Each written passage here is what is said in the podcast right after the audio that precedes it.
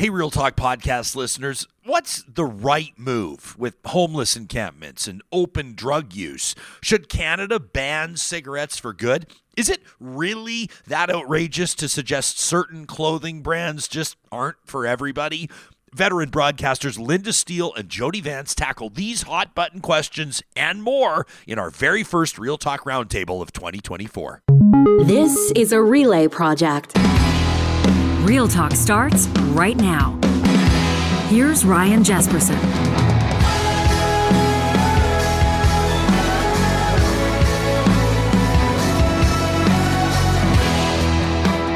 All right, I'm not talking about anything today before I talk about the Real Talk Pond Hockey Classic that's coming up on Saturday, February 3rd. Because I blew it yesterday. You and I even talked about when I was going to talk about it on Yeah, the show. did, and then yeah. I got so excited about other things and, and, and it just slipped my mind. I understand. which, It you know, happens. is bound to happen from time to time. So here's the deal, friends. You know it. If you're watching on YouTube, check this out the aerial shots, the drone shots as our videographers captured the beauty that is the Real Talk Pond Hockey Classic. This was last year's that you're seeing. We're doing our third annual Saturday, February 3rd. This is in support of Uncles and Aunts at Large and KidSport St. Albert. We're doing everything we can to remove financial barriers uh, for kids to get into sport and also to provide supports for, for families and individuals as well that can use it. It's going to be a day of so much fun. Johnny Infamous will be spinning the tunes. We're going to have a bunch of bonfires and, and beers and burgers. And of course, we'll have uh, 10 different rinks with 24 teams. It's an absolute blast, all for a great cause. You can sign up right now to volunteer. You can sign up your team, or you can uh, inquire about sponsorship opportunities. You just go to our website, ryanjespersen.com, click on events, and you'll see it from there. That's Saturday, February 3rd, the Real Talk Pond Hockey Classic. I you, Jen, can't you wait up for that, pal? Oh yeah. It's going to be a good one. It's always a highlight of the year. Uh, this episode of Real Talk uh, is going to be a special one. It's our first Real Talk Roundtable of 2024, and we're not messing around. Lynda Steele and Jody Vance in just a second, but the fact is, this episode doesn't happen without Rello, who's putting out a call to those of you that at this time of year, you may not call it a resolution, but the fact is, when the calendar flips over, you start thinking about maybe shaking things up. You've been dreaming about starting a new career being your own boss, I don't know, leaving cubicle life behind for good. If unlimited earning potential plus all that other stuff sounds good, a career in real estate could be your perfect match. You can get started today by enrolling with Rello. That's R E L O. Rello's Alberta's top real estate school. They want to support you every step of the way from studying for your exam to getting your license. Plus, with Rello, there's that advantage of studying 100% online, so you can do it on your own schedule right now. A great special for Real Talkers with the promo code Real Talk, all one word. They're going to knock 20% off the cost of any Rello course. That's the promo code REALTALK at Rello.ca. They are Canadian broadcast legends. They've uh, b- built uh, audiences uh, over the course of uh, decades in front of uh, TV cameras, talking sports and news and politics and life. The fact of the matter is, people trust what they have to say. It's why their show Steele and Vance sees such success on the West Coast on CHEK, and it's why. They're back here by popular demand. It's a real pleasure to say hello to our good friends, Lynda Steele, Jody Vance, who have already been pointing out on social media today, and we don't blame you. You are up bright and early. Thank you for setting your alarms earlier than normal to make this happen. Lynda Steele, Happy New Yeah. Year to you.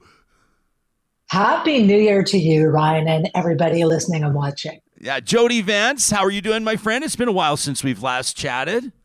It's been too long. In fact, happy New Year to you. Good to be back with you. Yeah, can I can I can I get into something that's just real life, and I won't call it a downer. It's real life, but uh, it was. I'm assuming um, that it was a bit of a tough Christmas for you. You had a, you had a, you had a tough year. You you okay to get real with it right now?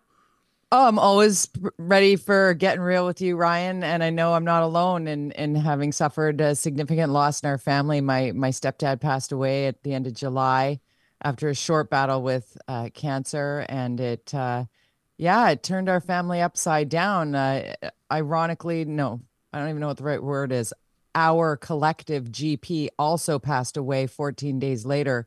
Uh, so we found ourselves in crisis on multiple fronts. There's my stepdad. That was from this spring, sitting with my mom at his favorite gay bar in Palm Springs, hanging with the drag queens, wearing the wigs like Bruce Bean was uh, my mentor, a force of nature, an amazing individual, lived to be almost 86, lived a very rich, long, long and beautiful life. But uh, yeah, very difficult mm. holiday season, as I know so many people uh, across the country and really across the world um, have have suffered along with me, uh, having an empty seat at the table. But we gathered, and we did so with my mom, and and you know we we made the very very best of this uh, of this season, um, even with that hole in our hearts, as it were. Yeah, it's like the the holidays just you know for a lot of people obviously there's these times if you have kids in the house it's this magical time or or if like like for us our, I tweeted about this kind of on the flip side Jody my heart was really full this Christmas because and, and I don't talk about it too much but but our our boxer Moses I recognize we're talking about humans and then dogs and there's a difference but still very still, similar in your heart very you know and uh and Moses has has had a really difficult year and and we know he's kind of it feels weird to talk about it, but on borrowed time a little bit. He's rallying. He's a big tough guy, but but we did. He was almost sixteen, right? Well, he no, he's 16? well. We we're hoping he'll see twelve, but but 12, uh, sorry, yeah, but he's you, you know he's a big boxer, right? Sixteen. That's wild. Smaller. My big dog went. Smaller. You a never big know. dog. No, sixteen. Fenway was a, or uh, he was a collie shepherd cross he did have some beagle to make his legs a little bit shorter in it, or, or corgi um but uh no he was a you know 65 70 pound dog he lived to be almost 16 and ran 3k that day so. Oh wow. Yeah, yeah so uh, there's good hope for your boy. Yeah well moses couldn't run 3k because uh, I, I wouldn't be able to get him 3k there. I couldn't run 3k but but but but my point being that that that was made this christmas kind of special for us because we didn't know that or didn't expect that he would be with us. And but then you, you know we think of you know I, I don't think she'd mind me bringing it up. I checked in with our good friend supriya Dwivedi yesterday and, and obviously she lost her husband this year very horrific and tragic circumstance. A, a very young guy and, and cancer Terrible. just merciless in, in Anoop's passing. And, and we checked in with her and she said, yeah, obviously it was a, a really difficult Christmas, but but for her little, you know, her beautiful daughter, um, the magic of Christmas was there because she's maybe a little bit too young to kind of process everything that's that's going on. So I mean, just I, I appreciate checking in with friends and understanding that everybody's holiday brings different emotions to the table, Lynda. It's just the way that it goes. Yeah, mine was um, getting up very early in the morning so we could drive out to Surrey, which is about an hour from Vancouver, because my husband is the new Surrey police chief and he wanted to go say hi to the troops on uh, Christmas morning. And I sat out in the truck and waited for like uh, 45 minutes. And then we drove to the nursing home uh, with a big stocking and some treats for my dad. So my whole experience of living in Vancouver since 2011 has been a dementia journey with my mom first and then my dad. And I'll tell you what, it is um, a sobering experience to be in a long-term care facility on Christmas Day because it's pretty darn quiet. There's not a lot of people visiting. Yeah, you, you call it a dementia journey, and that's for anybody that's that has any experience in that. They they know that the word journey uh, is the right word to choose because everybody's on it and there's there's a lot that's kind of unexpected that comes with it. It's it, it it's tougher if, if you've not walked miles in those shoes, you can't understand how tough it is. I wouldn't wish it on my worst. Yeah, friend, I mean they call it friend. the long goodbye. Yeah? yeah, and it's just like saying goodbye and watching a person change into somebody else and sort of slip away. And there's still good moments, but it's a sad, confusing journey that, as Jody says, you'd never wish on anybody. Yeah, Alzheimer's Awareness Month this month, and uh, is is that something that the two of you are are uh, sort of like involved in at all, or it's it's obviously something that, that would be on your radar based on your family experience? Well, I've done some work with Clear Alzheimer's, which is sort of the equivalent of the Terry Fox Foundation of uh, nonprofits. They they fundraise clear fundraises with a volunteer board, and and all donations go directly towards research. Um, definitely trying to push forward uh, anything that might help people uh, to not suffer what Lynda and I and so many millions of others uh, have dealt with on an Alzheimer's or dementia journey there there's got to be a cure. There's got to be a way. There's got to be something we can move forward on this. And if we can help you know anybody avoid the the tragedy that is the the long goodbye um, and and trying to also lend our experience um, with managing and, and caring for our loved ones who suffer alzheimer's this horrible disease. But there are lessons to be learned that help you navigate it. And i think that that's a big part of what lynda and i want to put forward in this month while we you know raise awareness and and hopefully raise some some much needed uh, money for organizations like clear alzheimer's um, but also be able to share our lived experience to help people that are going through it that are just starting out on it. Because as i'm sure lynda can speak to here with me i'm positive in fact is is there's no handbook on it when you start down this journey. And when you when we spoke that's we re- really bonded as colleagues over the subject of having the shared experience of a parent with dementia yeah, no kidding. Jillian in our live chat right now on YouTube says, uh, she says, My mom's had Alzheimer's for years. It's weird having a parent who's there but not. Uh, which is a, a, such a good yeah. way to put it. We have, uh, you know, my wife Carrie, her uncle is is sort of. I mean, this is you know they've just had to they've moved him into care um, just in the last month, and that's a really difficult wow. time for everybody, right? Like yeah. you know.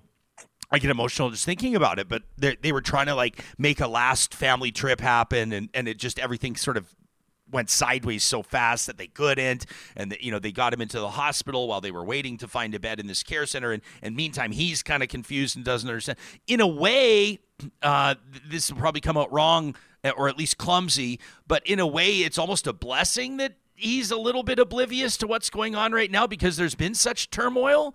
You know what I mean? Uh, but yeah, even absolutely. watching everybody, yeah. watching his daughter, you know, he'll he'll tell the same story you know five or six or seven times in a row with 10 seconds in between each story and you and it just reiterates to you wow this is a merciless disease i think the best advice i can give anyone that's you know going through the journey or just entering into it is to meet the person where they are. They're not really the same father that you knew, or mother, or uncle, or what have you. They're a different person. There's still things that are joyous, uh, still parts of their personality that are remaining intact. But the reality is, it's such a surreal, bizarre journey where suddenly somebody thinks they've been kidnapped or they think that you're their girlfriend instead of their daughter. And it's just like a real mind thing, you know?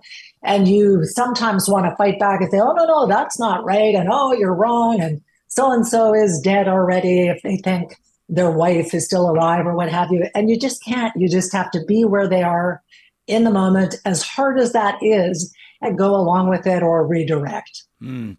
Um, can I ask you about something completely different, Lynda? I didn't. I'm, I'm embarrassed. So I didn't realize your husband had had been named Surrey's police chief. Was that a while ago? Like uh, it was. He's yeah, just past three years, three years, and it has just been a cluster, I a know. political firestorm. It has been the most miserable experience for me watching oh. him try to navigate the politics and the gamesmanship and the nastiness and the rhetoric is just like rah, it's just crazy. Okay, so I don't want to put you in a tough spot. Like you know, some people like when families involved in things, they can't comment on it. So if you can't, just say. But uh, so if I remember correctly, you and you his his name's Norm. You and Norm were living in yeah. Edmonton. He's had a long career in policing. You obviously a long career in broadcasting. And if I understand correctly, wasn't he had been promoted within the RCMP, which is why you moved to the West Coast? Is that right?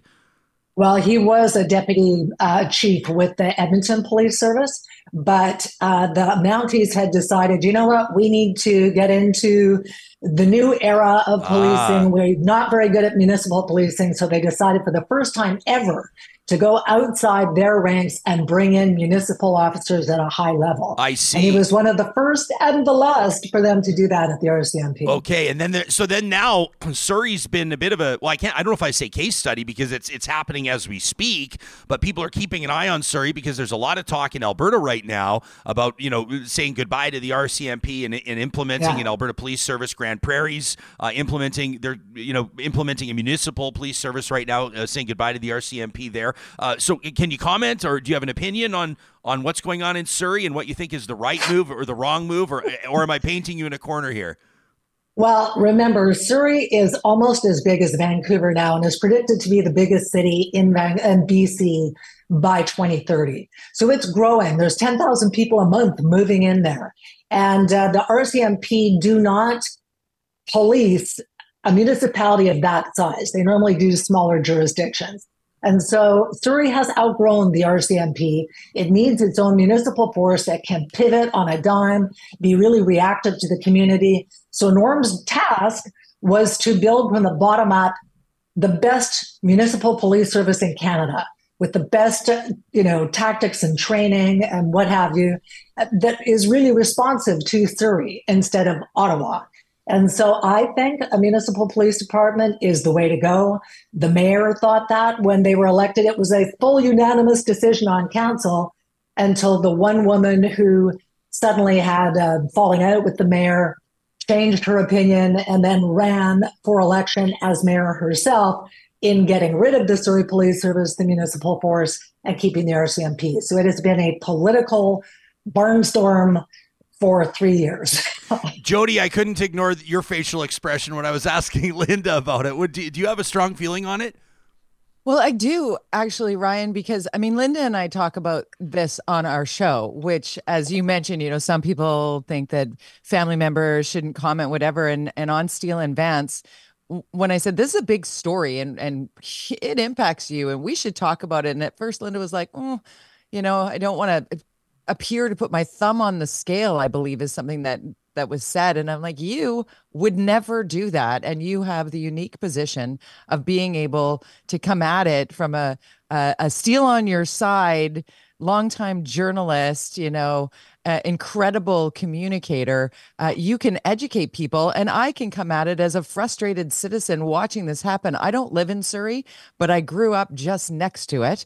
And certainly now the upheaval that's happening between the mayor, Brenda Locke, and the province, uh, particularly um, our Solicitor General and, and Minister of Public Safety, Mike Farnworth, it the showdown that is happening there and the amount of money that is being thrown around and or wasted on a monthly basis. It's $8 million a month that is being wasted with a duplicate of law enforcement in, in Surrey. And it's just being used as a political football. So, yeah, I'm very passionate about it because ultimately we are the bank account for all of this political back and forth and it's it's so ugly and watching how long it's drawn out and i'm looking at my friend whose husband is, as Lynda points out, doing everything he can to make Surrey as safe as possible, mandated as such by a unanimous vote in council when it all began.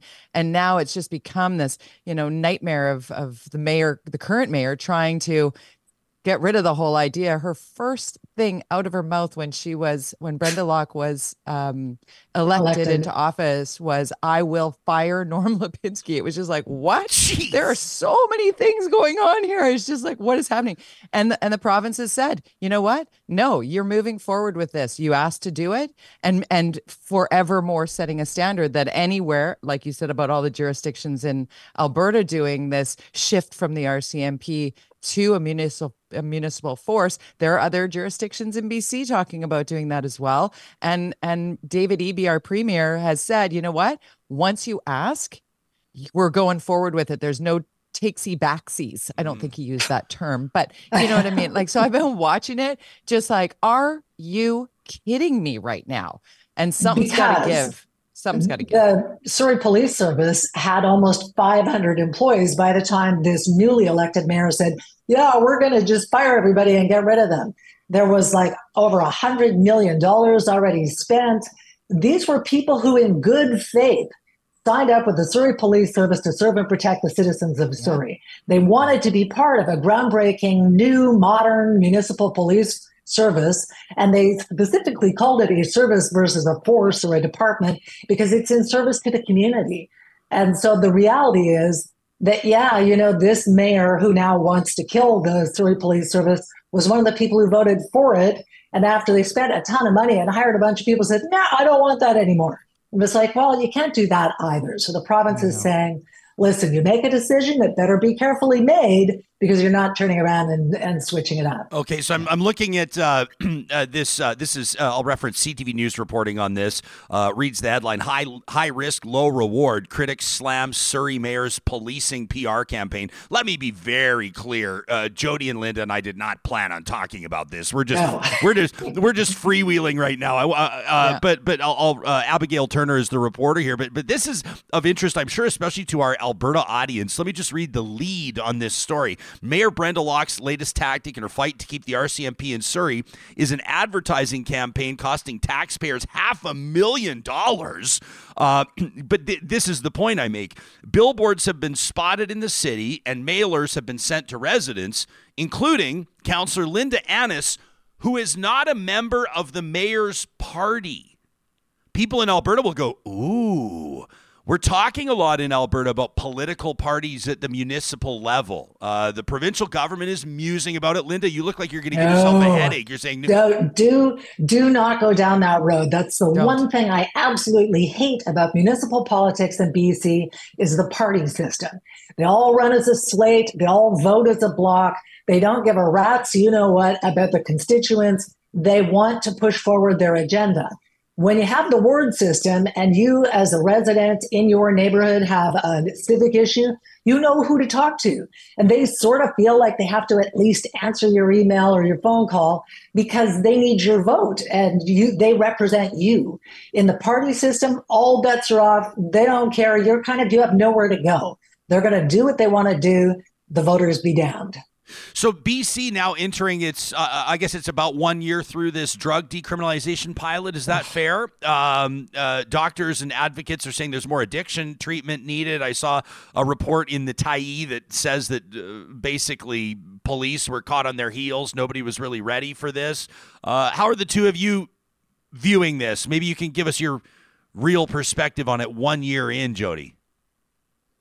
Well, one year in, I can say that I've never seen so many uh, people uh, um, living with addiction, homeless, uh, struggling, frozen in time in some situations, just on the side streets, uh, all over. It used to be just a one little area of Vancouver that that was sort of where the collective of people who choose to use drugs would would gather. Um, this is now an everywhere and everyone problem. Obviously, fentanyl, a huge reason why decrim uh, became uh, an option put on the table, trying to just save some lives because fentanyl is so deeply embedded in the drug supply uh, here in BC, in particular, is what I can speak to. And but thirteen thousand people have died over six years uh, to this crisis. So certainly, public health officials trying their best to to save some lives here, because oftentimes it's not on the downtown east side; it's in a bedroom community. It's people using uh, street drugs alone and then dying of a fentanyl overdose. The the the controversy now, Ryan, is how in British Columbia we actually need legislation from our provincial government to stop illicit drug use in playgrounds, in schoolyards, at recreation centers, in parks, in places where children are. You the, the legislation put forward was that you must be 15 meters, which is a hop, skip, and jump from a playground or a beach or a park or a rec center. And some advocates for those who choose to use drugs um, have put forward that that's not fair, that it's not fair to limit where one might use illicit drugs. And that has uh, certainly been a topic on our show on an ongoing basis. And on last evening's show, we had Port Coquitlam Mayor Brad West, who is very outspoken against this, um, against this illicit drug use in public spaces, um, and the fact that as a province, we now need to fight for the right to remove illicit drug users from school playgrounds. Like we've it's just gotten so far down a rabbit hole now. I literally i look around as a born and raised vancouverite and i do not know how we got here. Linda where's your head at?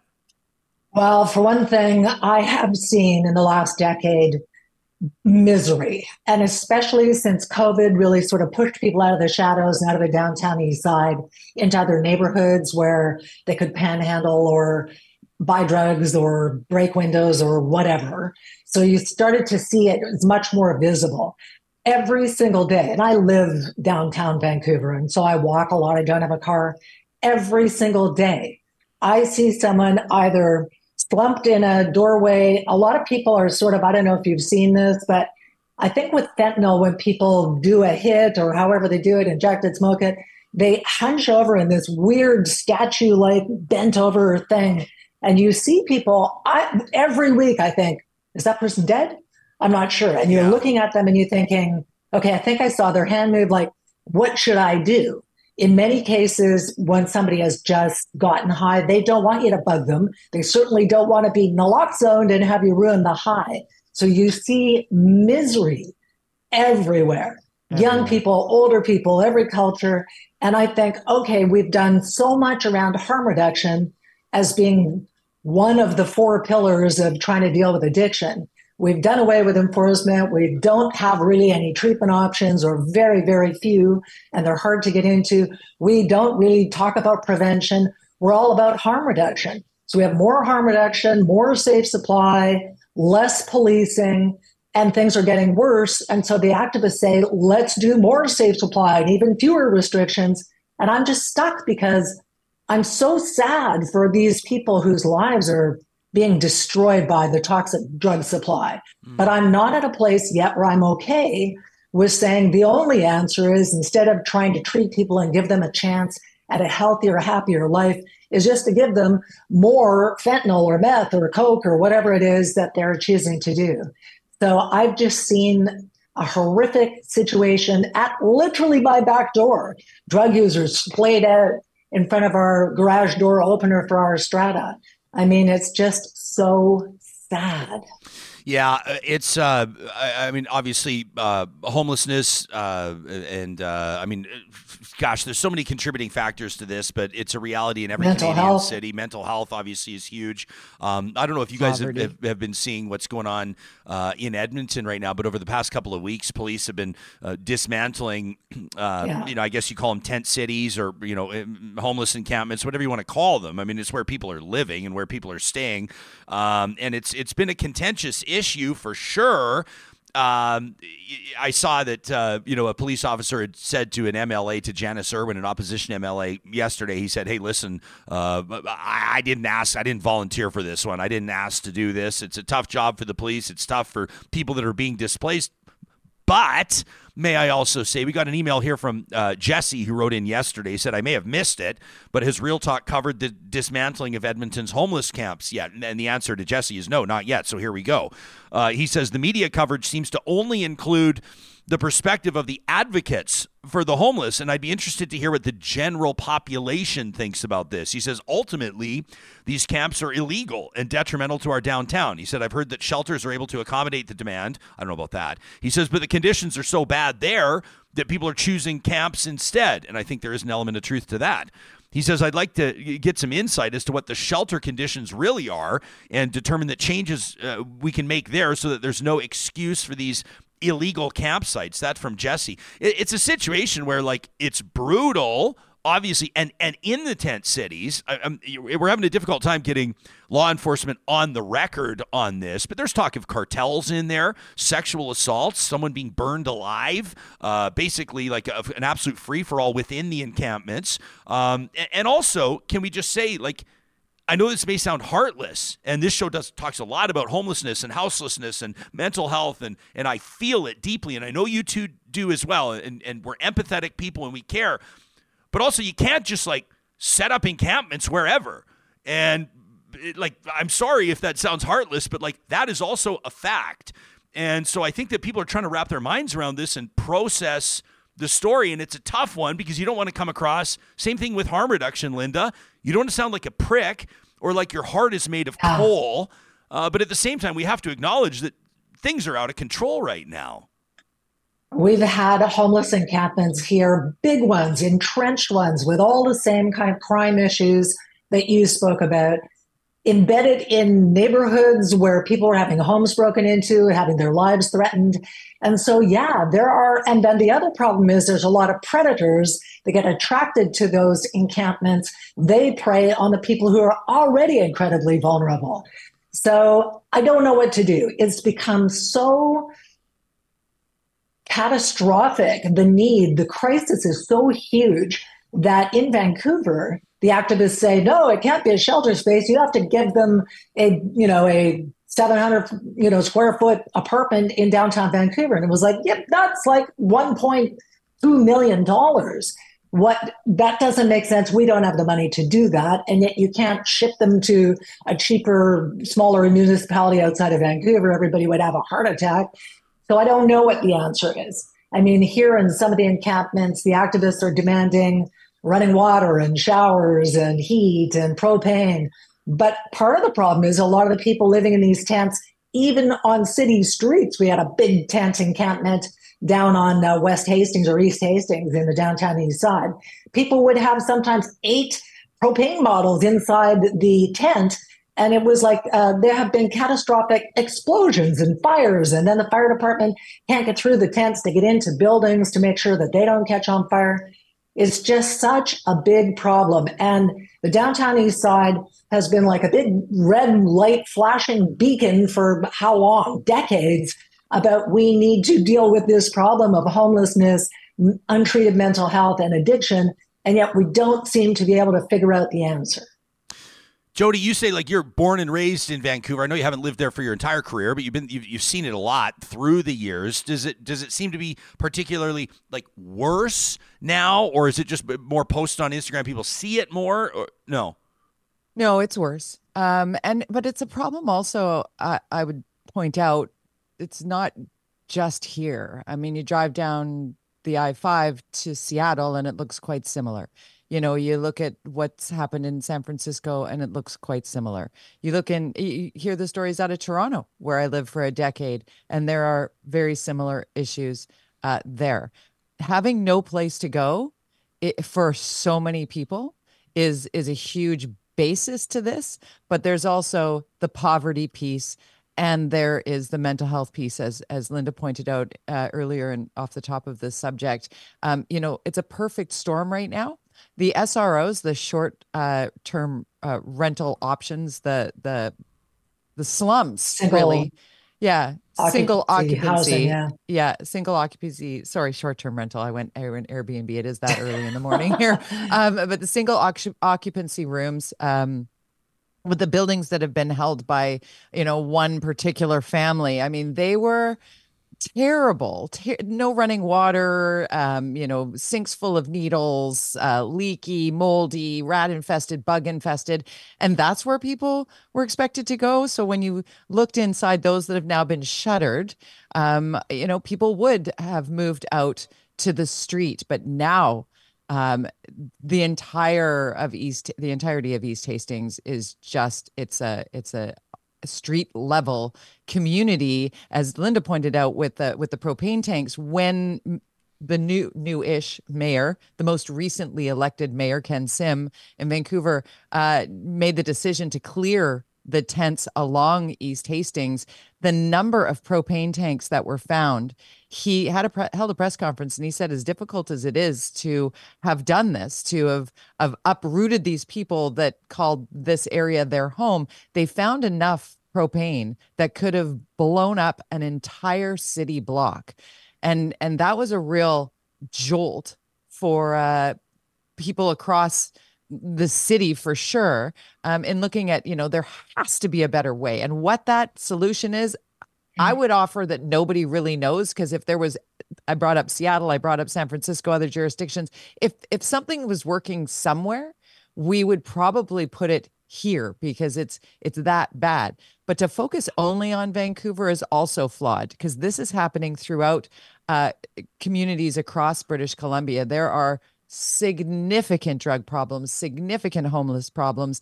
Fentanyl is an issue not just for the the impoverished on the downtown east side. The a lot the majority of the deaths to fentanyl in fact are middle-aged men in their homes, mm-hmm. in their apartments, in in communities. And the biggest percentage is construction workers, is what they found out in BC. But I was going to say that the BC government did has tried. They have spent millions and millions of tax dollars to buy old hotels and uh, old walk-ups and what have you to completely move people from tent encampments into these hotels. So the most recent one that happened in my area was there was a place called Oppenheimer Park in the downtown east side that was just massive, a big tent city kind of thing. They bought two old hotels on Granville Street in the entertainment district a couple of blocks up from where I live, and they moved, mass moved all these people into those two hotels. But there were no real wraparound services. So you're moving people who have addictions issues, mental health issues, uh, some you know behavioral problems, and there were all kinds of issues. There were something like a thousand police calls to one of those hotels in the first year because of you know B and E's and chaos out in the streets and what have you.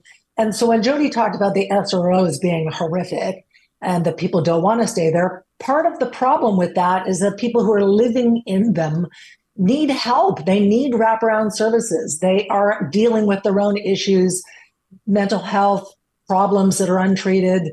And that's partially why those places are so broken down and full of needles and things are not working and toilets are plugged, is because they, there needs to be people who are working with them who have the skill set to help these people manage their lives in the healthiest way. And that's not happening either. You're just warehousing a bunch of people with problems in a crappy old hotel on Granville Street. Huh. In a province where you can't even get a GP. Uh, yeah. that seems uh, it seems to be i mean we're talking about things that are kind of theme i mean i i, I understand that issues around affordability um, are are almost in Vancouver and Toronto on another level, but but it's relevant yeah. everywhere. Um, addiction is an issue everywhere. I mean, a lot of these are issues everywhere. As a matter of fact, even I mean, Jody, I know you felt like you kind of like slipped up or whatever, referenced Airbnb, but but James in our live chat says no. Actually, he says short term rentals are a contributing factor to the overall rental and yeah. house pricing issue. He says let's not overlook that. He's right. I mean, there, there's like a 1000000 mm-hmm. factors at play what works in Vancouver might not be the appropriate solution in Hamilton, but but maybe there might be best practice there. But I think the average person, I see someone here on the live chat watch watch my stuff says, "Oh yeah, all the propane tanks and campsites is really terrifying." Rolls eyes says like you know, but but at the same time, you can't tell me that you look at what's happening right now and you go, "This is good. This is fine. This is sustainable." There were 120. Like, come on. There were 120 industrial sized propane tanks in one city block. And we had already had, I don't know, Lynda, was it like seven fires in that last? I think it was and seven. People who have died. Oh, gosh. I mean, it, there's one thing to be said. I get the eye roll on the propane tank. I get it. And and James, thank you for for the Airbnb note. I appreciate that. I feel less foolish now. Um, but I don't think anybody has the answer. I don't think there is a silver bullet here it is um, it is very complex and complicated and and how do you help the people who are literally the most vulnerable? And it shouldn't be um, it shouldn't be glossed over that for the downtown east side at least a large percentage of those living in poverty on the downtown east side are uprooted people who are living with significant generational trauma first nations and indigenous peoples who have found life to be very difficult just at the get-go. I mean, it, it's it's it's a very complex equation, um, but it's one that the definition of insanity is playing into because we continue to do the same thing over and over and over and over again and expect a different outcome, and that's just not happening. We're talking to uh, Jody Vance, Lynda Steele, uh, the co-host of Steele and Vance on CHEK. In just a second, I want to ask you about this Health Canada recommendation around a cigarette ban. It's very interesting. It would draw a line over uh, who could uh, purchase smokes in Canada and who couldn't. Uh, that in just a quick second. This episode is happening with the support of Real Talk partners like our friends at Eden Landscaping who want to remind you it's a perfect time of year to start thinking about summer. Right? Why not? Especially on a day like, you know, maybe you're getting hammered with a snowstorm or the temperature's starting to fall.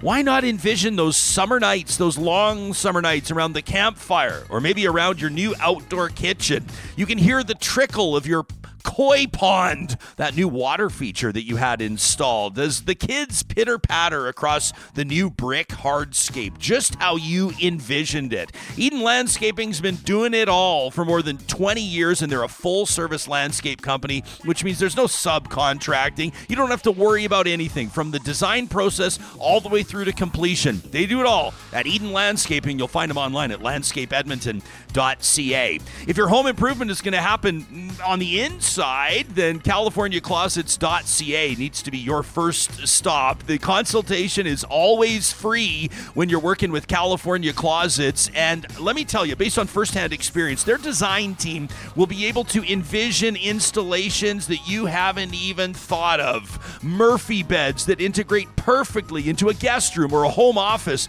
a laundry room that finally has the organization that you've always dreamed of. How about the printer hidden away into a cabinet so it's not always on display? These are the tiny details that set California Closets apart. Nobody does it better than them. Free consultation today at californiaclosets.ca. And our friends at Freson Brothers want to remind you that as Canadian families continue to try to stretch their dollars, there's a tool available to you online or in one of their 16 locations across the province of Alberta. It's their Family Essentials flyer. You can see it online at freson.com. That's F R E S O N.com. Not only do they have a great weekly summary of all the savings that you'll find in store, but they've also got recipes for that sort of down home, real comfort cooking that everybody loves. Easy family meal recipes designed to be affordable from your friends at Freson Brothers, Alberta grown and Alberta owned. Hanging out with Lynda Steele and Jody Vance. Johnny, uh, infamous, by the way, John Hicks, the producer of this show. Uh, I've not yet talked to you about this, asked you about this. Why don't you tee this up for us, and, and then we'll get to our guest today. Health Canada has recommended Yeah. uh, that that essentially the federal government says that anybody. Uh, 2008 would be the cutoff, and anybody born Yeah. after 2008 would not be allowed ever to buy cigarettes. It doesn't mean you got to turn 18 and then you can buy them. It means you can never buy them, regardless of how old you may become. What do you think about this? I, I think uh, some of the youth today would agree with that. I think, uh, I mean, we know there's way less smokers, and uh, I don't know. I, this is some. I, I'm not sure if New Zealand has totally done it yet, but I know New Zealand as well uh, has banned cigarette sales. I think it's fully in place now uh, to youth under. Uh, born after I think it's 2007 so so I think it's a great idea. I me I I mean if we want to get real I mean I used to be a smoker and then and then a vapor and then now I'm trailed off right? But like I wish to God that I had never taken a drag off a cigarette When was I your, do you wish- remember your first cigarette? of course I do. It was When was- horrible. can you tell us did the story? Uh, it was, you know, smoking section of high school, maybe grade nine or ten. Were you trying to impress a girl? but I came from a small town in Ontario, so so holding out to grade nine or ten, you know, I was one of the people. There, there's lots of smokers, and they were all young. This is back in the day, right? So, but I, I think it's a great idea, and I think a lot of youth nowadays, nowadays, I mean, I was talking to someone uh, the other day who was like 18, and they're like, "Won't it be crazy like 50 years from now?" And I think you mentioned this on the show too, when we'll talk about. Remember when they used to like light those things up and it literally inhales smoke into their lungs and nobody thought it was bad for you like back in the 50s But when- we also doctor used to celebrate, we promote it, but- and believe in freedom of choice and Oh, personal of course, and I think tobacco use, especially in the states, it's always going to be a part of uh, like culture, right? Like Sure. people have been smoking forever. We But- know that the cost of the healthcare system is in the It's horrible. billions of dollars. Let, us let's find out what our guests think about this. Lynda Steele, Jody Vance. As far as I know, um, are, are either of you current smokers? No. No. B- big head. Used no- to. Yeah. Yeah, a long time ago. And I mean, you're right. I think they should ban smoking because it's so freaking addictive that anybody who ever smoked knows how hard it is to stop. And that for years after you quit, you're having a glass of wine and all of a sudden you think, I remember my mom was a heavy smoker. I used to have to go buy her uh, number seven cigarettes and whatever as a kid. And she said something like 10 years after she quit, she was at a party with friends and they were laughing. And she reached down to the ashtray just out of habit to take a cigarette and thought, no. So it's always stuck. That addiction is just burbling away, waiting to sort of leap back out. So, can we connect this back to the opioid crisis? Why then, if we're thinking, let's stop people from getting addicted to smoking in the first place, our answer to people who are addicted to hard drugs, toxic drugs, is to give them more drugs, to make the drugs more accessible, to help them use the drugs. Wow. So, that part of it I don't get. But if we're going to be fair on that, you'd probably have to to compare apples to apples. You'd probably have to note that people were buying illicit cigarettes that they didn't know what was in them, and people were dropping dead from you know spontaneous overdose by smoking illicit cigarettes. Because that's more a conversation about safe supply, isn't it? No, but I'm talking about addiction though, and sort of take even if it was safe supply fentanyl. Do you want somebody just as a matter of course to spend the rest of their life smoking meth that's not going to kill them or being a fentanyl addict? I mean, shouldn't we be trying to encourage people to break the addiction and lead a healthier lifestyle? So I get it, yeah, but with safe supply, and I'm sorry I hijacked the conversation from smoking, I would be okay with safe supply for a limited time. Okay, you're going to do this for a year and we're going to work with you to sort of get you off of it and into a job and into a healthier lifestyle and mental health supports or whatever versus oh we're not even going to try just here's a bunch of drugs. Mm. cactus sheriff thank you in the chat. He says new zealand actually scrapped their ban so well they just announced through, check yeah. this out. So this is the guardian reporting this. So this was just announced at the end of november. New zealand's going to scrap its world's first smoking generation ban to fund tax cuts. It's not funny. I know I'm laughing, but it's just basically they need the tax from the cigarettes, and so they're bringing them back for young people. Which Jody is like, All about the money. We're back. It's it's we're back, baby. Uh, but I mean, there's there's truth in the live chat too. Like people are people are saying like cigarettes would have never been legal in the first place had we known at the time, the, you know, the negative health impacts. Uh, Justin's very right in pointing out that there's indigenous significance, sort of like a, a spiritual. I was going to mention that as a connection. Yeah. to tobacco, tobacco. Smoke smoking has been around you know. For sure. And and there's a lot of things like i'm not trying to like don't smoke kids obviously.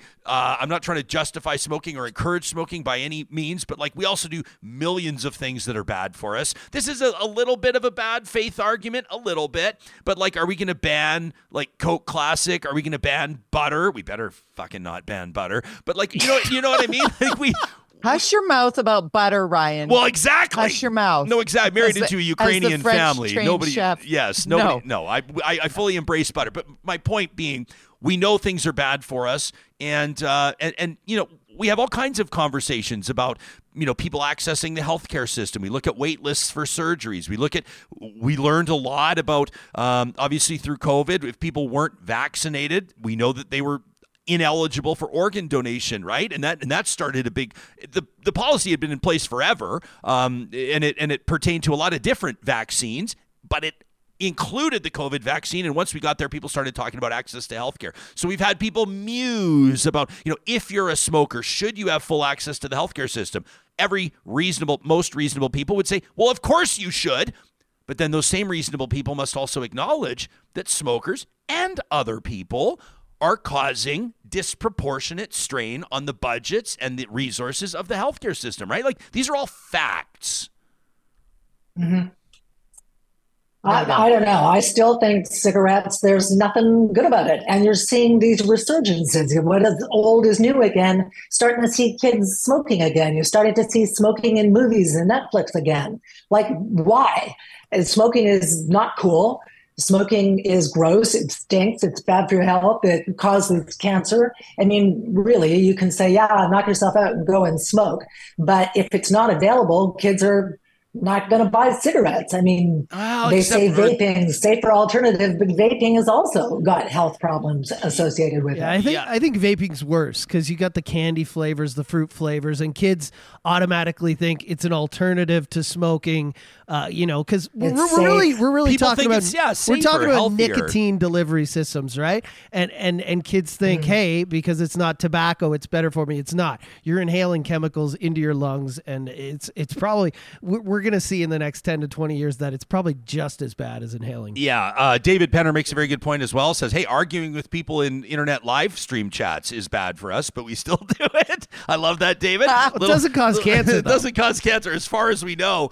Um, yeah, and, yeah. And, and other people are making the good point as well that if you outlaw cigarettes or make them unavailable, people are still going to get them. People are still going to find them. It's just going to fuel the black market. You're going to have cartons of cigarettes falling off the backs of trucks. Like people are still going to get their smokes. I don't know. It's- so I have uh, the perspective of being uh, the mother of somebody born in 2007 ah. um, and watching the friend group and who's vaping and who's smoking and who's anti both of those things um, and i I agree with what you just said in terms of if you outlaw it, that won't really change much other than the fact that it'll be um, more expensive and perhaps more dangerous for people to get their hands on it. To, to think that it'll just all of a sudden make it so that kids won't start is, I think, naive to believe.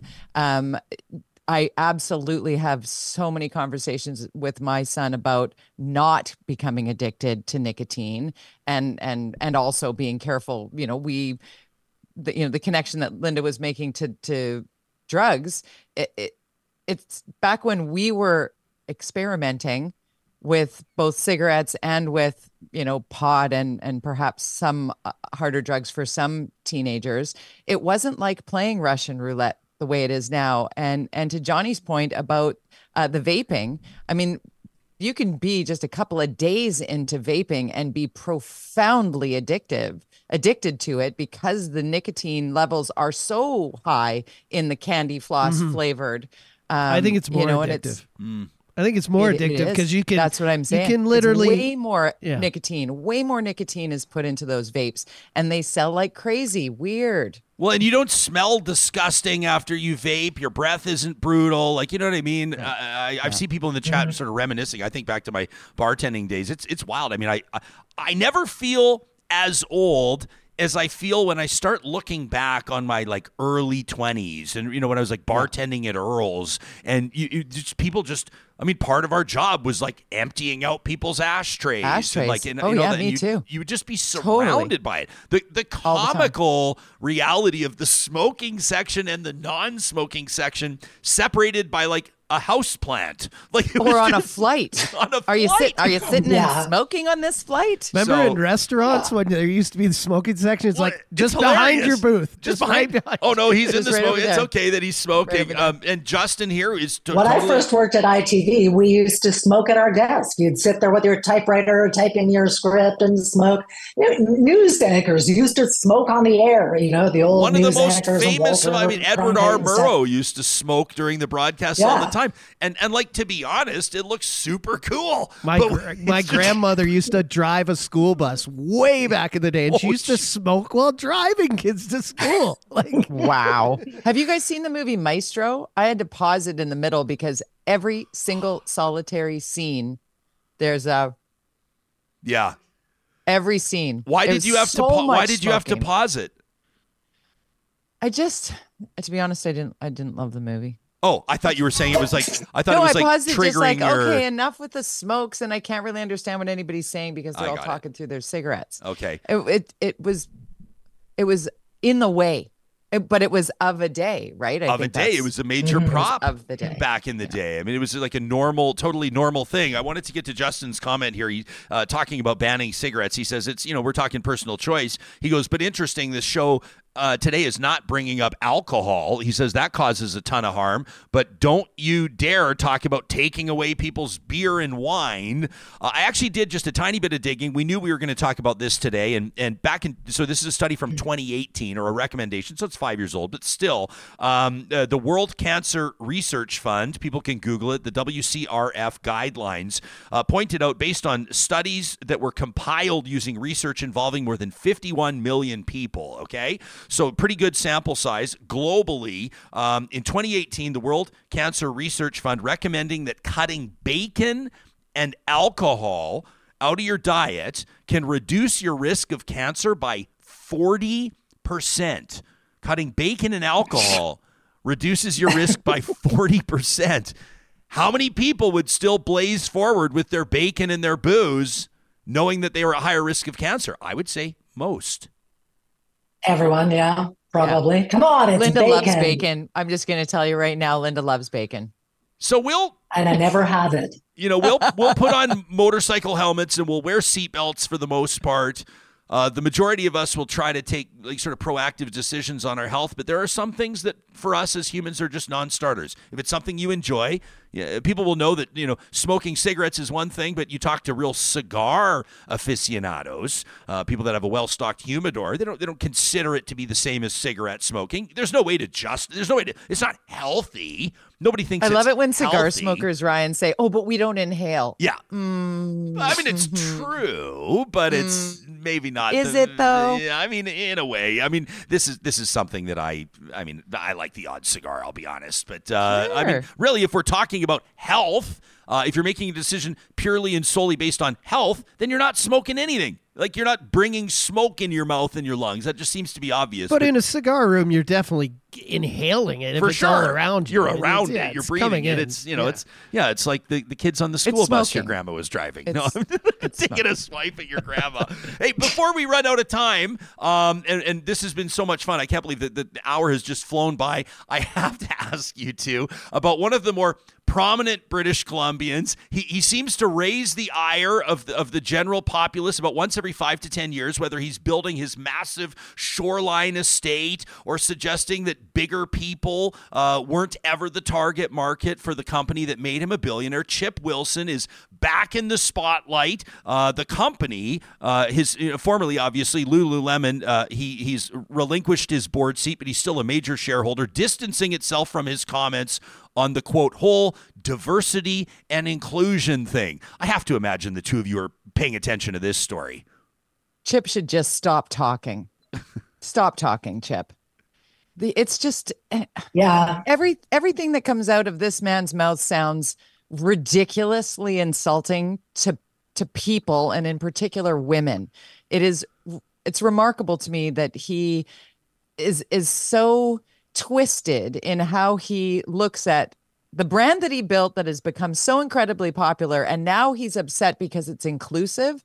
Sit down, rich man. Sit down. He says, uh, Yeah. He, says Lululemon is trying to become. This is an article in Forbes, by the way, a feature in Forbes magazine. He says they're trying to become like the Gap. They're trying to be everything to everybody. The definition of a brand is that you're not everything to everybody. You got to be clear that you don't want certain customers coming in.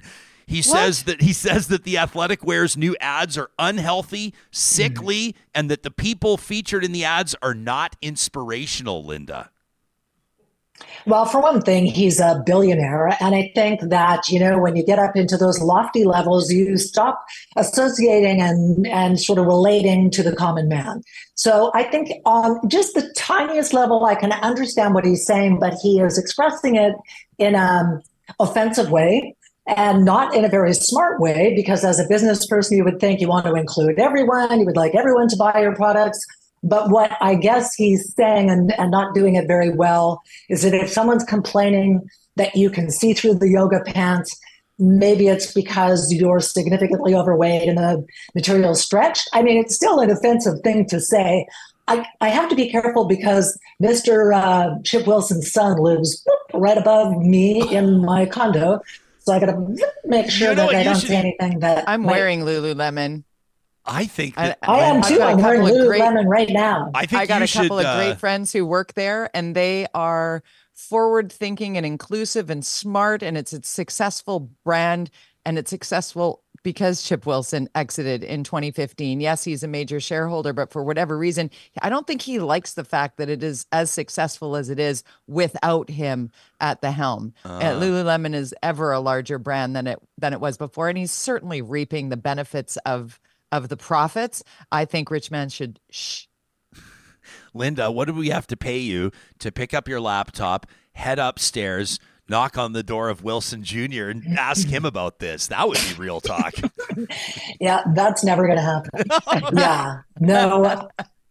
Make sure you I follow. don't know. Uh, by the way, Chip Wilson has the most expensive home we just discovered through the BC assessments. Oh, yeah. I think his home in Vancouver is worth 80 million or something. So Yeah.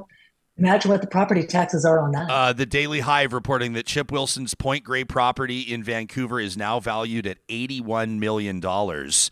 Um, it would it would be like nine million in Edmonton, but still. Um, I saw that Michael Bublé uh, has the priciest home in Yeah. Burnaby. I think it was. It's bubbly. One of his five homes. Michael Bublé. Yeah, Bublé. Bublé. Bublé a little bit more likable than Chip Wilson, but uh, but this Oh, is just a little. yeah. but that Point Grey property is that that that Wilson one. That's not even the same one as the. I, I'm I'm a little bit out of my depth. I don't know all the details, but didn't he? He was he was constructing this this massive property on a shorefront They somewhere. bought like right? That's the one. lots. Oh, that right? is That's the one. That's the one. It's And- down. Yeah, I was just walking my dogs down there yesterday. Um, it's the one where he quite famously, uh, for his wife's 40th birthday a number of years ago, uh, hosted the Red Hot Chili Peppers concert at his home. He bought up two properties uh, in Point Grey, right on the water, facing into English Bay. And uh, and created this sort of fortress of a home down there. So that's the eighty million dollar assessed value home There on Point Grey. Road. You can look it up. There it is. There, There it you is. go. We got an aerial shot for those watching on So YouTube. I walked on the beach just in front of that yesterday. You're allowed. Can you walk right past the house? Oh yeah, yeah, but it's a it's raised, so um, beach level is is Yeah. lower down. But, But there- a, you didn't. You didn't have like front of them. people with earpieces and and aviator sunglasses coming down. Nobody cares that much. Nobody cares that much about Chip Wilson here. Yeah, no, fair enough. no. Um, he's riding his bike all over town. yeah. Oh, is that right? He's still. Is he still in the public eye? Like you'd see him around town? Oh yeah, Yeah. oh yeah, Hmm. yeah, yeah. Uh, I, I don't I don't have a personal problem with him other than when he starts telling uh, what type of body you should have to shop at Lululemon. yeah. That's why I, I. have a uh, problem with Chip Wilson. Otherwise, I don't really care. my brain. My brain right now is saying, uh, "Wrap the show." Uh, that was a great quote that Right. Jody just gave us. Wrap the show. But then my gut is saying, "No, I kind of want to dig into this for a second. I don't know why. Maybe I'm a glutton for punishment. But but while I find his comments to be distasteful and rude, um, I'm not 100 percent sure that he's wrong about businesses identifying who their target demographic Mm-hmm. is and not worrying as much about people that aren't the target demographic. And he said it in a way that's Right. that, that, that it like offends people and that comes across as fat phobic. And I think that he uses some words that were not very generous. But at the core of his comment, he's not really wrong. You know? Like as a No, business see, that's what I agree with you on that point. I can understand it. I, I get where he's going. I just think he wasn't thinking it through or he didn't care. And he kind of expressed it in an offensive way. Yeah. He could have said, hey, listen, you know what? We are all about the athleisure market, fit people who make exercise a regular part of their life. And, uh, you know, our target audience is the demo of this and that. It's just that you would think a business person would want all customers, not try to push anybody away. But maybe he was trying to make Lululemon more exclusive Yeah. and only for super gorgeous, fit people. I don't know. Yeah. And and different I know fashion lots of people with diverse body types who are super fit and Of active course. and need athletic gear. Uh, you know, I well, just- and what, I- and also, what's the, the suggestion that body like thing bugs on your me. on your fitness journey that you have to be like you have to have arrived before you can start wearing? Like it doesn't make sense actually. Uh, but I guess I'm just saying, generally speaking, the point. It's like you know uh, we've got into the same conversation before um, with you know uh, certain restaurants that have said that their female lounge servers have to wear heels, and then it became this big thing, and there was big protests, and people said, well, no, you can't force people to wear heels, and and at the end of the day, again, while it comes across as a bit clumsy and it's a bit of a PR issue, and it has been in past for restaurants like Earl's and Cactus Club and others, um, Yeah. It's a private business. And if you want to be a lounge server there and you don't want to wear heels, well, it's maybe not a fit for you. And there's lots of lounges where you don't have to wear heels. I know that everyone's going to say, well, that's a really privileged point of view, whatever. But the fact of the matter is, it's a private business. They can set their own terms. as long as the rule for wearing heels applies to the guys as well, I'm cool with that. Yeah, that's right. And is it okay if they? Yeah, there you go. Maybe they don't hire if they don't hire men in their lounge, and then people will say, "Well, what about that?" But again, it's a private business, But, right? But that's a uniform choice. So if you don't want to work there, believe me, I, I waitressed at 86th Street Music Hall and there was a wear heels thing. My heels were kitten heels this big, and the other wa- waitresses were wearing four inch spikes, and I made more money than them because I could deliver quicker. Yeah, and I've heard pe- people have pointed out that like it, it's like physically very demanding to wear heels through a shift. I've only ever It is. participated in the walk a mile fundraiser, so I've only worn heels for thirty minutes at a time. Um, so painful. It's the worst. It's the worst. You should have seen though. I had these like sequin size 13. He oh my god. I want to see were just- that. You yeah. got to send us a picture Yeah, I of that. I borrowed them from a drag queen friend of mine, all for a good cause for the YWCA of Edmonton. Um, hey, love you two. Like honestly, I don't just throw away that word. I have so much respect and admiration for the both of you. Back at ya. We just Love you love, and I mean when I say back by popular demand, I'm not joking. You should see when you two appear on this. Our live chat goes, "Oh my God, they're here!" Uh, Lynda Steele and Jody Vance. You can catch them on Steele and Vance. Uh, of course, check out cheknews.ca. We'll have the link uh, in the show notes. You can follow them on Twitter, and then of course you can also download and subscribe to their podcast. Make sure you show them some love there. Thursdays at eight live Pacific time on CHEK. Happy New Year to you both, and thanks for doing this. Happy New Year to you. Thanks for having us. You got it.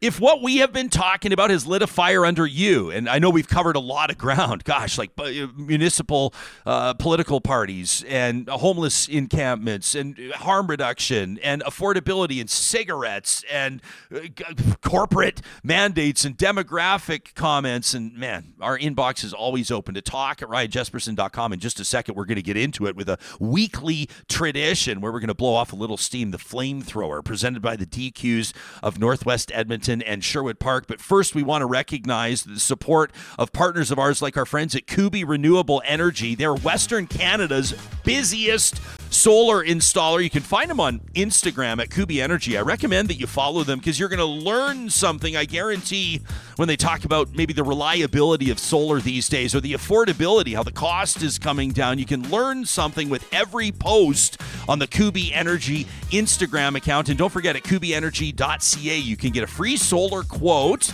They'll get their team up there to install it first thing in the spring, but they got to do a bit of engineering planning ahead of time. So give yourself some runway there. Plus, they're always hiring for jobs in Kamloops, Calgary, Edmonton, and Lethbridge. Check out the career links at kubyenergy.ca. If you're going, yeah, a new career sounds great, but I've got some schooling to do first, take a second today and check out athabascau.ca. Athabasca University is Canada's open university with world class accredited online degrees and courses designed so you can complete your education wherever and whenever it works for you. If you've been doing some schooling at other institutions, they're going to offer you transfer credits. If you're looking for a, a special financial assistance, they've got a ton of different resources available for you. Your journey starts today at Athabasca U. Ca. And a shout out to our friends at Complete Care Restoration. Johnny, check this out. They got a slick I new website. yeah. Hey, isn't that cool? At CompleteCareRestoration.ca. Professional property restoration services in based out of Edmonton, but doing work across the province of Alberta, ready to respond 24-7. If heaven forbid you experience a nightmare uh, like fire or flood, maybe you've discovered mold or asbestos on your property, you're going to want to leave it, obviously, to trained professionals. Nobody does a better job than the team at Complete Care Restoration. Jillian here says, Jespo, the issue was that uh, private businesses had changed uniforms after somebody was already employed. I- I'll be honest, I don't know like all the details of it. I just remember this was a few years ago. It flared up and it, and it was a real PR problem for some of these restaurants that had had their female lounge servers in heels uh, for a long time. And, and th- there was like big public outcry around it. It's one of those things I think that like flies under the surface. There's millions of these issues in life. Flies under the surface. It's not really getting a lot of attention until it does. And then when it does, companies are in a position where they've got a real problem on their hands. Yeah. Yeah. Let, let them wear the comfortable shoes. What's Yeah. the problem here? Well, I, but uh, I, I don't know if, if you're running a business where you don't you want top shelf appearance, Sure. right? You want to give off a vibe. I mean, it doesn't make physically does it make sense to have lounge servers and heels? Absolutely not. Of course not. Uh, but also, like aesthetically, do you want your lounge servers in comfortable shoes? Uh, I mean, when you put it that way, it seems to make sense. But for some people, they'll say it's a private business. We can do whatever we want, That and is they're not true. wrong about that. Yeah, I'm, I'm sure that we're, I would love to get an email from somebody that this has personally impacted or personally affected. Uh, did you ever do the walk a mile fundraiser? Did you ever wear the heels around, walk around for? I remember doing it, yeah, when I was Oh, with uh, the Bounce way back in the day. Yeah, I remember doing it. so it. much It's- respect. Whew, I don't Wild. know. Uh, Women, I don't know how you do it. I'd be curious. and men who wear them, I don't know how you do it. will it. heels still be a thing in hundred years? Sure. Yeah, of You think? course. I Yeah. wonder. Uh, uh, the, the ladies got to let us know on that because, yeah, I don't know if that'll still be a thing in 100 years or not. Fashion evolves in some ways, and in some other ways, if it works, people stick with it, right? Every Friday, courtesy of our friends at the Dairy Queens of Northwest Edmonton and Sherwood Park. I'm talking Palisades, Namao, Newcastle, Westmount, Baseline Road. We give you a chance to blow off a little steam, to bring the heat. This is a chance to say what needs to be said, and we're asking you to bring us your hot takes, and you do through the week. These are the emails that we've received to talk at ryanjespersen.com, like this one from Gerald. This arrived just yesterday after I talked to Andrew MacDougall, uh, former director of communications for Prime Minister Stephen Harper. Great interview. If you missed it, check it out. Uh, that was our, uh, what's the date today? Today is January 5th, right? So it was our January 4th episode with MacDougall. Gerald says, uh, listening to your pod, oh, pardon me, he's talking about Sean Canungo, says, I'm a little bit perturbed. He says, I hear this all the time, but it's always spoken about in these vague musings. People afraid to speak their mind. Nobody wants to say what they really mean. They're worried about the blowback. He says, on what? He says, Ryan, you brought up one topic, trans athletes in sport. Okay. He goes, that's one. He gives he goes, give me five other topics that people tread lightly on. Honestly, uh, Israel, Gaza, abortion. I mean, he says, oh, we got think pieces on Gaza. We've had marches for parental rights. So, what are people really afraid to talk about? Now, there is an issue of nuance. Is there an issue, or are people giving grace to learn on certain topics? I don't see people giving grace for people to learn on topics anywhere, Gerald, to be honest with you. He says, but if no one will be specific, no one will take on the nuance, maybe we should all stop belly aching. He says, I would like to hear you give us a list of five things people fear talking about and then do shows on them. Yeah, yeah. Uh-huh. He says, the problem is, and I don't think for a second that this is the case with Sean, but when people are super vague and say, you just can't speak your mind like you used to, it kind of sounds like I'm not allowed to say offensive things anymore. I miss being able to be a jerk and treat people poorly. So let's not be vague. That's from Gerald. Gerald, the beautiful irony of your email is that somebody talking about feeling like they can't talk about things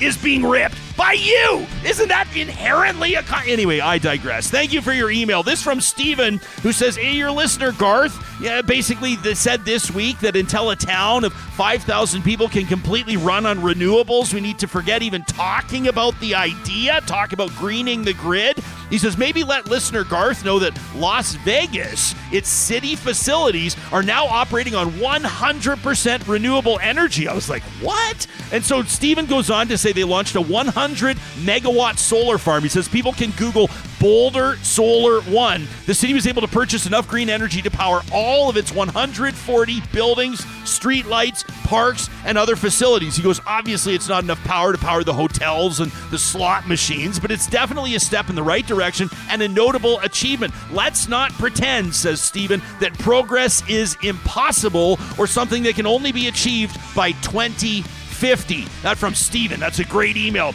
And how about this one from Cam, who says, I wanted to respond to Garth, who wrote in talking about how environmentally friendly Canadian oil and gas is, but let's discuss how we're impacting where we eat and live. We have yet to allow water to be safely released from any of the oil sand sites. How can we claim environmental friendliness with a $300 billion liability with no secured funds while oil companies take their profits back to shareholders? He says if oil and gas really was the way to go, why don't companies invest in more mines, more infrastructure? Companies are prioritizing extracting maximum value from existing assets as opposed to expanding them. Now, we need to use our current laws and tax dollars to transition the oil sands beyond combustion, electrify, and strengthen our electrical grid for renewable investment. He says, forget about this moratorium from a libertarian. Let's ensure that Alberta continues to lead the world, lead the nation in innovation. That is the real Alberta spirit, the real Alberta way. So, says Cameron, signing off, hey, Garth, wake up and pull your head out of the exhaust pipe.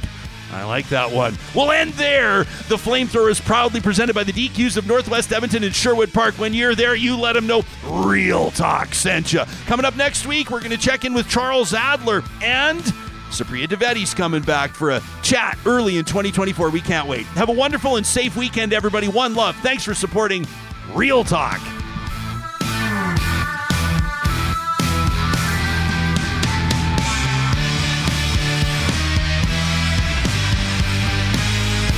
Real Talk is hosted by Ryan Jespersen, executive producer Josh Dunford, technical producer John Hicks, general manager Katie Cook Chivers, account coordinator Lawrence Derlego, human resources Lena Shepard, website design Mike Johnston, Voiceover by me, Carrie Skelton. Real Talk's editorial board is Supriya Dwivedi, Ahmed Ali, Brandi Morin, Ann Castleman, Corey Hogan, Harmon Candola, Catherine O'Neill, and Chris Henderson. Member Emerita, Julie Rohr. Real Talk is recorded in Edmonton, Alberta on Treaty 6 territory, the traditional and ancestral territory of the Cree, Dene, Blackfoot, Saulteaux, and Nakota Sioux, home to the Metis settlements and the Metis Nation of Alberta. Real Talk is a relay project. For more, check out ryanjespersen.com.